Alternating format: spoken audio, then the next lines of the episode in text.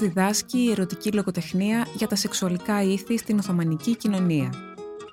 Στον Οθωμανικό κόσμο, ετεροκανονικότητα και ετεροφιλοφιλία εισήχθησαν μετά τον 19ο αιώνα από τη Δύση ως έννοιες και ευκταίοι ερωτικοί προσανατολισμοί. Εκφώνηση Μαρία Δουρκοπούλου. Για να μας ακούτε, ακολουθήστε τη σειρά ηχητικά άρθρα στα Apple Podcast, στο Spotify και στα Google Podcast.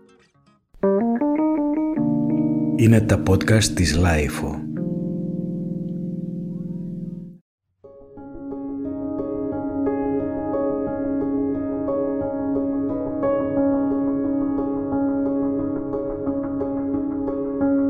Η ιστορία είναι πιθανώς το καλύτερο αντίδοτο στην ολέθρια πολιτογράφηση της cis-gender ταυτότητας και της ετεροφυλοφιλίας ως κανονικότητας. Όταν κανείς βρεθεί αντιμέτωπος με το γεγονός πως σε όλη σχεδόν την ανθρώπινη ιστορία το είδος μας δεν αντιλαμβανόταν την ανθρώπινη σεξουαλικότητα με προκαθορισμένους όρους φιλετικού δημορφισμού, είναι σε θέση να φανταστεί πολύ πιο εύκολα ένα απελευθερωμένο, πλουραλιστικό μέλλον. Στην αρχαία Ελλάδα, η οριακά θεσμοθετημένη σχέση μεταξύ εραστή και ερωμένου, ενήλικων ανδρών και νεαρών αγοριών δηλαδή, προσφέρει ένα παράδειγμα σεξουαλικών ηθών που διαφέρουν από τα τρέχοντα. Όταν οι επιστήμονες λένε πως η ομοφιλοφιλία είναι ένα σύγχρονο κατασκεύασμα, δεν εννοούν προφανώς ότι οι άνθρωποι στο παρελθόν δεν συνήπταν ερωτικές ή σεξουαλικές σχέσεις με άτομα του ίδιου φύλου. Στην πραγματικότητα εννοούν ότι πριν από τη σύγχρονη εποχή οι σχέσεις μεταξύ ατόμων του ίδιου φύλου θεωρούνταν απλώς μια προτίμηση ή πρακτική, ενώ κατά τον 19ο αιώνα άρχισαν να θεωρούνται κάτι έμφυτο, μια ταυτότητα. Ο γερμανικός όρος «Homosexualität» επινοήθηκε μόλις το 1868 από τον Αυστροούγγρο συγγραφέα και δημοσιογράφο Κάρολη Μαρία Κερτ-Μπένι, προγενέστερα αναφερόμενο και ως Κάρλ Μαρία Μπένκερτ. Το γεγονός αυτό εγείρει το ερώτημα του πώς οι άνθρωποι ανέφεραν αυτό που σήμερα αντιλαμβανόμαστε ως ομοφυλοφιλία πριν από την επινόηση της λέξης. Γι' αυτόν τον λόγο, όπως υπέδειξε και ο Ρόμπερτ Μπίτσι, θα έπρεπε να μιλάμε για την εφεύρεση της ομοφιλοφιλίας στην Ευρώπη του ύστερου 19ου αιώνα. Εντός του πλαισίου αυτού, ο τίτλος του βιβλίου του διανοούμενου και ιστορικού Καλέντ Ελ Ρουαγέμπ με θέμα της σχέσης μεταξύ ίδιου φύλου, προτού χρησιμοποιηθεί καν ο όρος, είναι σημαντικός. Και είναι ο εξής. Πριν από την ομοφιλοφιλία στον αραβο-ισλαβικό κόσμο 1500 με 1800.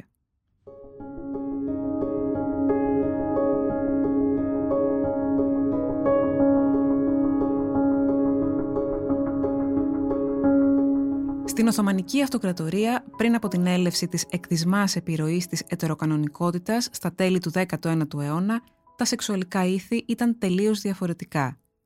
Μια πιο προσεκτική ματιά στην Οθωμανική εμπειρία της σεξουαλικότητας αποδεικνύεται λίγαν διδακτική. Ο Ήρβιν Σεμίλ Σικ και οι Οθωμανολόγοι Χέλγκα Άνετσχόφερ και Ιπεκ Χιούνερ Κόρα στο Πανεπιστήμιο του Σικάγο έχουν ανατρέξει σε πέντε αιώνες Οθωμανικής λογοτεχνίας επιχειρώντας να αλλιεύσουν τη σεξουαλική ορολογία που χρησιμοποιούνταν τότε. Από αυτή την έρευνα προέκυψαν περισσότερες από 600 λέξεις που μας διδάσκουν, αν όχι το πώς ζούσαν οι άνθρωποι τότε, τουλάχιστον το πώς αντιλαμβάνονταν το σεξ στο σύνολο του Οθωμανόφωνου κόσμου, δηλαδή κυρίως στα εδάφη της σημερινής Τουρκίας και στις γειτονικές χώρες. Αναμφίβολα, το λεξιλόγιο που έχει εξαχθεί προς το παρόν δεν είναι εξαντλητικό, αλλά κάποια σαφή στοιχεία έχουν κάνει την εμφάνισή τους – Συγκεκριμένα έχει διαπιστωθεί πως οι συγγραφείς μιλάνε για τρία φύλλα και δύο σεξουαλικότητες.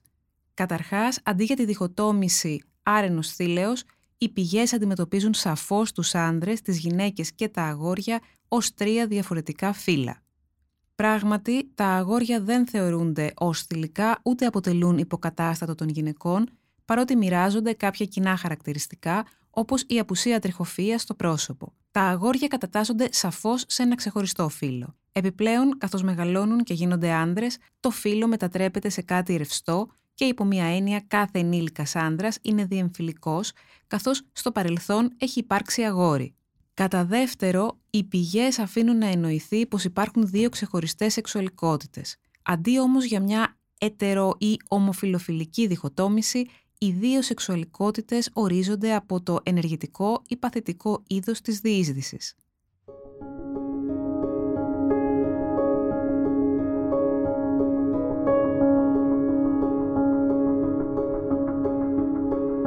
Για έναν άντρα που διεισδύει, το που διεισδύει θεωρούνταν ίσονος σημασίας ή καλύτερα απλώς θέμα προσωπικής προτίμησης. Είναι ενδεικτικό πως οι λέξεις που χρησιμοποιούνται για τον σεξουαλικό προσανατολισμό ενός ενεργού άντρα στερούνται αξιολογικής κρίσης. Ω αντικείμενα διείσδυσης, τα αγόρια και οι γυναίκες δεν θεωρούνταν εξίσου ευγενείς με τους άντρε. Ωστόσο, ως σεξουαλικοί σύντροφοι, ούτε οι γυναίκες ούτε τα αγόρια αντιμετωπίζονταν ως ανώτεροι ημέν των δε. Εν ολίγης, αντί για μια καλά ορισμένη σεξουαλική ταυτότητα, η λογοτεχνία υποδεικνύει πως στην Οθωμανική κοινωνία η επιλογή σεξουαλικού συντρόφου του άνδρα θεωρούνταν αμυγός θέμα γούστου, όπως σήμερα θα αναφέραμε ότι κάποιος προτιμάει κρασί, παραμπύρα ή το αντίστροφο. Ο Έλρο Αγιέμπ κατέδειξε πως η αξιολόγηση πολλών δυτικών οριενταλιστών σχετικά με την υποτιθέμενη κυριαρχία και αποδοχή της ομοφιλοφιλίας στη Μέση Ανατολή και στην Αφρική ήταν αναχρονιστική και έπασχε από το σύγχρονο τεκμήριο της καθολικής και διιστορικής εγκυρότητας μιας ενιαίας αντίληψης περί ομοφιλοφιλίας. Έχει επιχειρηματολογήσει υπέρ μιας πιο πολυσχηδούς θεώρησης των σχέσεων μεταξύ ατόμων του ίδιου φύλου ανάλογα με την ηλικία και τον ρόλο τους, βασιζόμενος σε αραβικές πηγές πριν από τη σύγχρονη εποχή.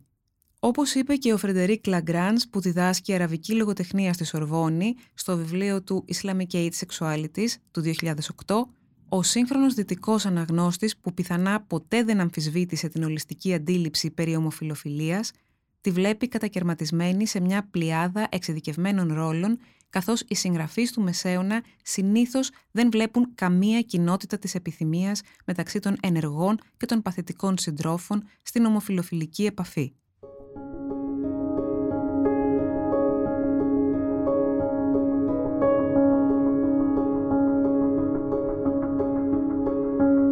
Η σεξουαλική ορολογία που χρησιμοποιείται στην λογοτεχνία της Οθωμανικής εποχής υποδεικνύει πως ακριβώς το ίδιο ισχύει και στην περίπτωσή της.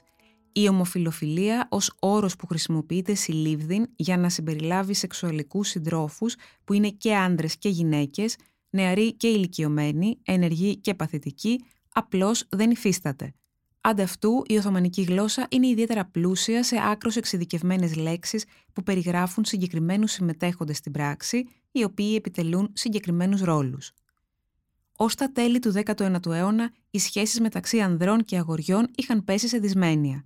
Σε ένα έγγραφο που έχει αναφερθεί άπειρες φορές, το οποίο υπέβαλε στον Αμπτουλχαμίτ Β.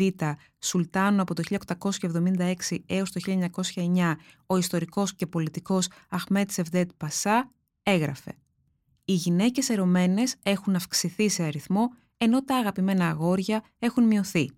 Είναι λες και άνοιξε η γη και κατάπια τον λαό του Λότ». Η αγάπη και η συνάφεια που στην Κωνσταντινούπολη συνήθως κατευθυνόταν προς τους νεαρούς άντρε έχει πλέον προσανατολιστεί προς τα κορίτσια σύμφωνα με τη φυσική κατάσταση. Η μείωση της παιδεραστίας ήταν φυσικά ωφέλιμη.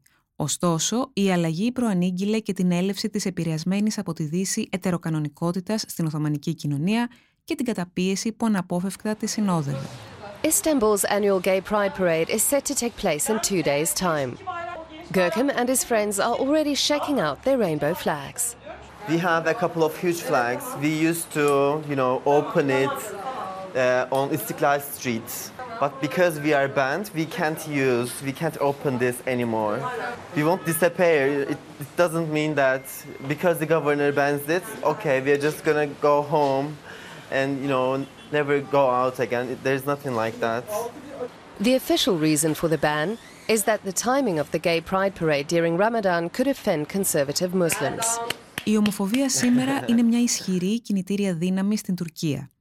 Στις 26 Μαΐου του 1996, μία εβδομάδα πριν από τη δεύτερη διάσκεψη των Ηνωμένων Εθνών για τους ανθρώπινους οικισμούς, που φιλοξενήθηκε στην Κωνσταντινούπολη, όχλος ακροδεξιών πραγματοποίησε πογκρόμ κατά των παρενδυτικών και διεμφυλικών που ζουν και συχνάζουν στην οδό Ούλκερ κοντά στην πλατεία Ταξίμ, επίθεση που είχε ως αποτέλεσμα θανάτους, τραυματισμούς και εξώσεις πολλών μελών της ΛΟΑΤΚΙ κοινότητας από τα σπίτια τους.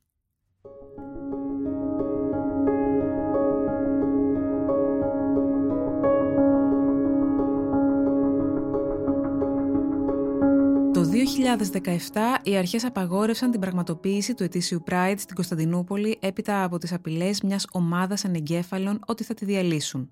Το μόνο που μένει λοιπόν να ελπίζουμε είναι πως κάποτε η διατρανωμένη λατρεία της τουρκικής κυβέρνησης για την Οθωμανική παράδοσή της θα επεκταθεί και στη σαφώς πιο φωτισμένη προσέγγισή της για τη σεξουαλικότητα.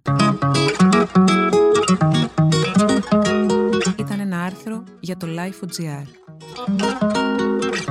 Τα podcast της LIFO ανανεώνονται καθημερινά και τα ακούτε μέσα από το Life.gr ή τις εφαρμογές της Apple, του Spotify ή της Google. Κάντε subscribe πατώντας πάνω στα αντίστοιχα εικονίδια για να μην χάνετε κανένα επεισόδιο. Ηχοληψία, επεξεργασία και επιμέλεια, φέδωνας χτενάς και μερόπικοκίνη.